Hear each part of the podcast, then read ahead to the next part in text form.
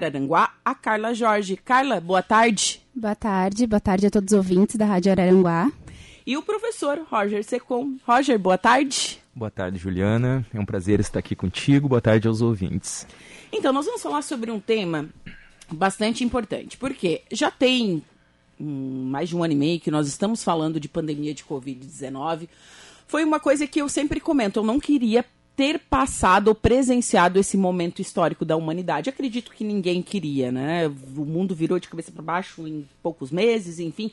Ainda estamos é, passando pela pandemia, mas ela mudou a vida social, ela atingiu o social das famílias. E vocês estão fazendo uma pesquisa científica onde vocês vão entrevistar familiares de pessoas que morreram por conta da Covid-19 no Brasil.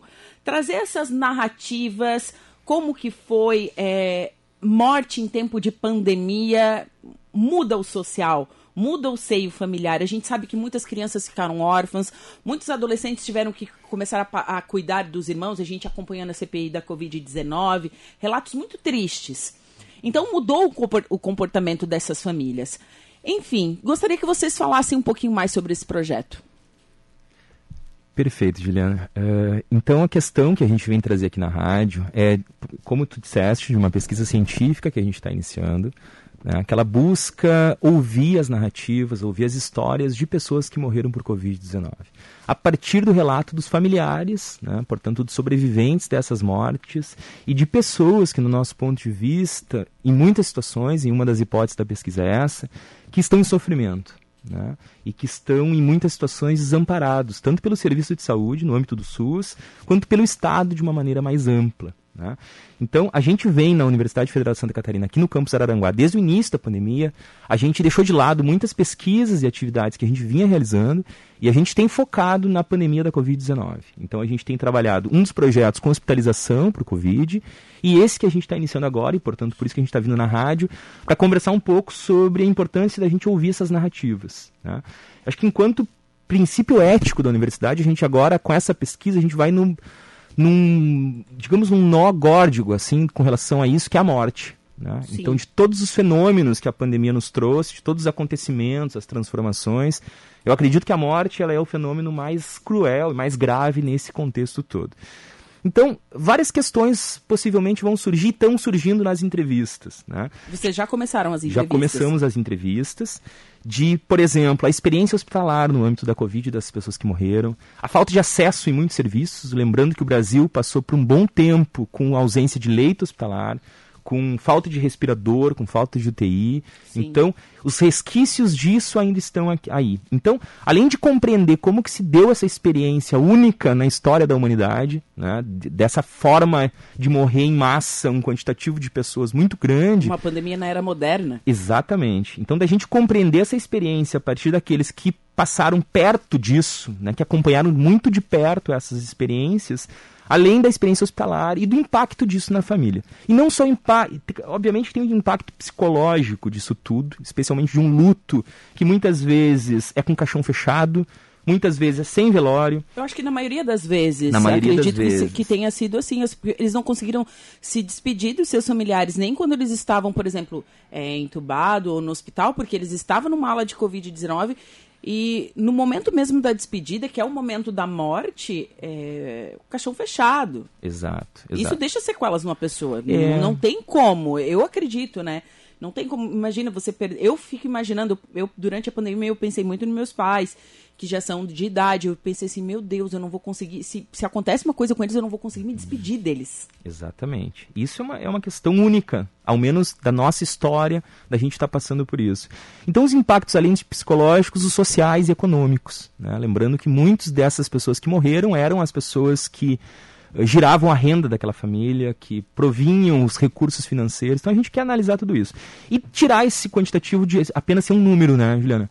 Não, as mortes, a gente foi contando mortes, uma atrás da outra. Uma atrás da outra. Né? Aqui em Araranguá, acho que a gente tem 260 Exato. óbitos em decorrência da Covid. Mas a gente não sabe quem são. Não sabe. Né? Não, e, e, não nominar, obviamente não. Nominar. não. A gente, por exemplo, posso citar aqui é, pessoas do, do, do convívio aqui que a gente tinha do meio jornalístico, do meio da imprensa, nós perdemos colegas. Exato. Né? E isso impactou muito a gente. Exato. Né? Então, acho que a pesquisa ela também tem um, um, compromisso ético de fazer reviver as histórias dessas pessoas, as memórias, e dar luz a essas vidas que se foram nesse momento. Né? E é um problema de saúde pública. Né? Então, é aqui que se situa o nossa, nosso princípio do curso de medicina e do curso de fisioterapia da UFSC, que essas mortes e esses lutos são problemas de saúde pública, que precisam ser estudados né, e que há uma lacuna na produção de conhecimento com relação a isso. Bom, me diz uma coisa, você como estudante, é, enfim, como que está acontecendo o passo a passo desse projeto? Vocês já estão entrevistando, uhum. enfim, o professor orienta, enfim, mas como é que está dando esse processo? Como que vocês estão captando essas pessoas? A maioria, é, enfim, é voluntária, não é? Como que funciona? Então, é, nós já estamos, começamos as entrevistas. E é de uma forma assim, meio que na boca a boca, né? A gente conversa, a gente divulga o projeto. Uma das formas é a rádio que a gente está fazendo hoje.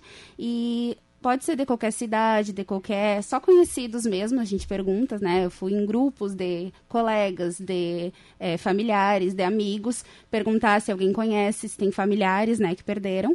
E aí a gente com, entra em contato com essa pessoa e chama para ver se se sente à vontade, né, de contar a sua experiência.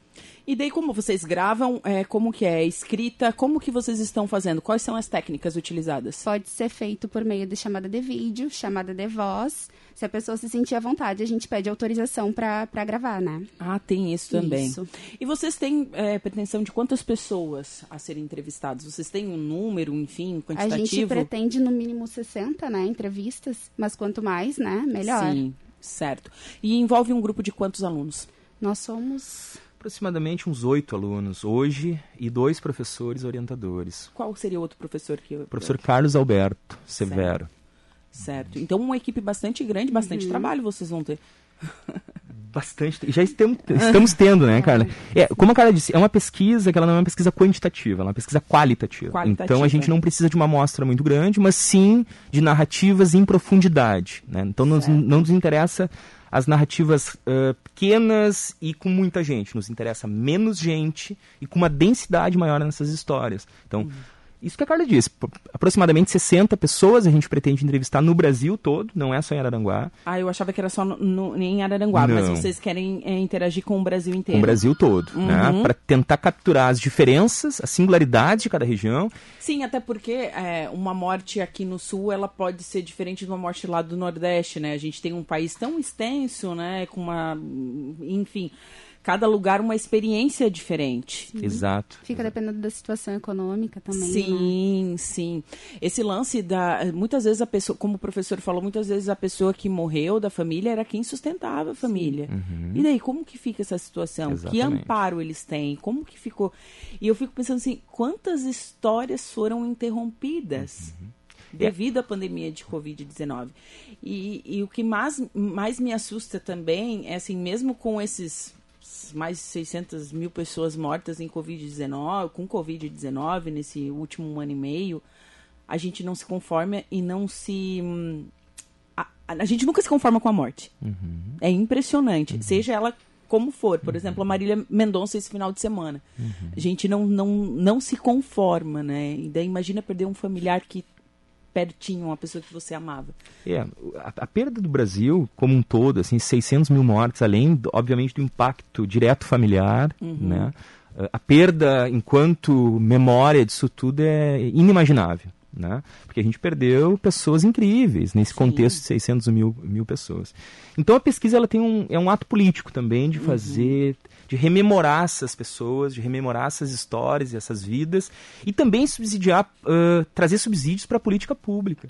Porque Sim. eu tenho certeza que muitas, que o Brasil precisaria hoje de uma política pública específica para os sobreviventes da Covid. Não só aqueles que adoeceram e estão em reabilitação, mas os sobreviventes, aqueles familiares que acompanharam de perto né? Toda a dureza que foi esse acompanhamento hospitalar, esse acompanhamento pós-morte e que precisam de cuidado. A gente precisa olhar para essas pessoas também, que estão em sofrimento, né? em muitos contextos, e precisam ser visibilizados. Com certeza. É, é, é eu acho, acho muito louco esse lance da pandemia, assim, porque pegou todo mundo realmente de surpresa. E como as instituições de educação, elas vieram e transformaram, e mesmo a gente está falando da UFSC, que é uma instituição federal, mesmo com pouco aporte de, de dinheiro, enfim, é, vocês estão conseguindo dar um olhar científico para isso e dar respostas também para a comunidade. Claro, esse é o papel da UFSC, né? A gente sabe disso. Mas vocês também têm outros projetos voltados para a pandemia. Temos muitos outros. A gente tem trabalhado incessantemente, assim, né? Tanto ensino, pesquisa extensão, né? Uh, em Araranguá, fora de Araranguá. Então, acho que o online também, esse momento à distância, nos permite fazer diálogo com pessoas de diferentes estados, diferentes localidades, o que facilita. E acho que a presença da Carla aqui também é um marcador importante, de que claro. pesquisa nunca é somente pesquisa. Né? Uma pesquisa, ela é também ensino. Sim. Então, por exemplo, a gente acompanhou uma, uma narrativa agora de, uma, de um familiar, que eu tenho certeza que para mim teve um, um, operou de uma maneira que se eu lesse um livro de 500 páginas não me traria todo aquele saber, toda aquela experiência e conhecimento que aquela pessoa narrando aquela experiência me trouxe. Então, para os estudantes, especialmente a nível de graduação, que estão iniciando uma vida profissional, ouvir, participar de uma pesquisa desse porte, eu acho que traz uma série de subsídios, não apenas profissional, mas também pessoal. De valorização da vida, né, de valorização da vida do outro, da implicação que a gente tem com a vida do outro. Né? Eu acho que isso nos torna um pouco mais sensíveis, né, como profissionais. Sim. É verdade, o profissional da saúde, ele não é uma máquina, né? sabemos disso. E tem esse lance do, do, do emocional. É, e me diz uma coisa: existe alguma pesquisa voltada para os profissionais de saúde? Vocês não pensam em desenvolver alguma coisa nesse nicho? Claro, a gente sabe que vocês trabalham é, direto. Aí, por hora, não. Até surgiu isso, da gente poder entrevistar profissionais que acompanharam pessoas que morreram. Que também uhum. os profissionais estão em sofrimento. Né? Sim, com certeza. Mas, embora haja desejo, a gente não tem perna. Né? A UFSC aqui no Campos Araranguá ainda é pequena, né? em uhum. termos de quantitativo de pessoas atuando. E pesquisas desse porte, assim, elas dão muito trabalho. Né? A gente às vezes pensa que não, mas o simples ato de entrevistar, de transcrever essa entrevista, de analisar esses dados, de produzir artigo, de produzir TCC, tese, de fazer diálogo político, como vir na rádio, como fazer toda a articulação que envolve uma pesquisa acadêmica. Né? E a gente tem que ter tido cuidado, assim, o zelo também de, de uma condução sensível com as pessoas que morreram.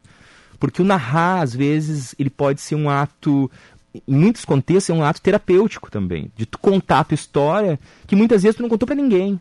Né? Então, tu narrar para o outro, ele tem um efeito terapêutico para si, mas que tem que ser feito com muito cuidado. Para algumas pessoas. Exato. Ele tem que ser fe... outras, as pessoas podem relembrar em coisas é... que elas não querem. Exato. Então, a gente tem também ter muito cuidado, e a gente tem tido, né, de condução dessa entrevista para que não gere isso. Né? O que a uhum. gente não quer é gerar constrangimento e sofrimento maior, pelo contrário, que a narrativa ela sirva como um ato de terapêutico, né? um Sim. ato de ressignificar essa experiência para si e para o outro e poder compreender melhor as nuances que envolvem tudo isso. E Carla, você como acadêmica, quase se formando, oitavo semestre, falta, falta pouco. Dois semestres. Dois semestres, sim, falta pouco.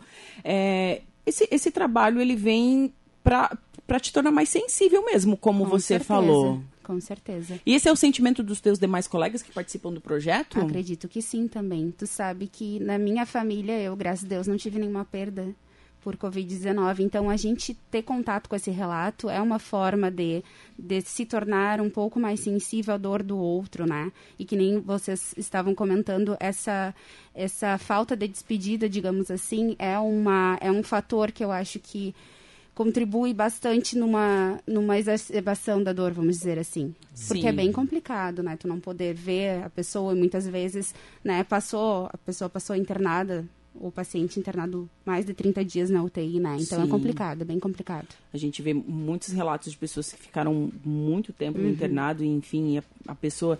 É, eu acho, eu não teria condições de entrevistar uma pessoa assim, sim, sinceramente, eu, eu, eu parei assim agora para pensar, por mais que eu tenha entrevistado muitas pessoas já na minha vida, mas eu acho que esse lance ia me, me impactar bastante, assim, uhum. e como você falou, né, professora, você escutou um relato, um, uma entrevista que, que que te sensibilizou bastante. Exato.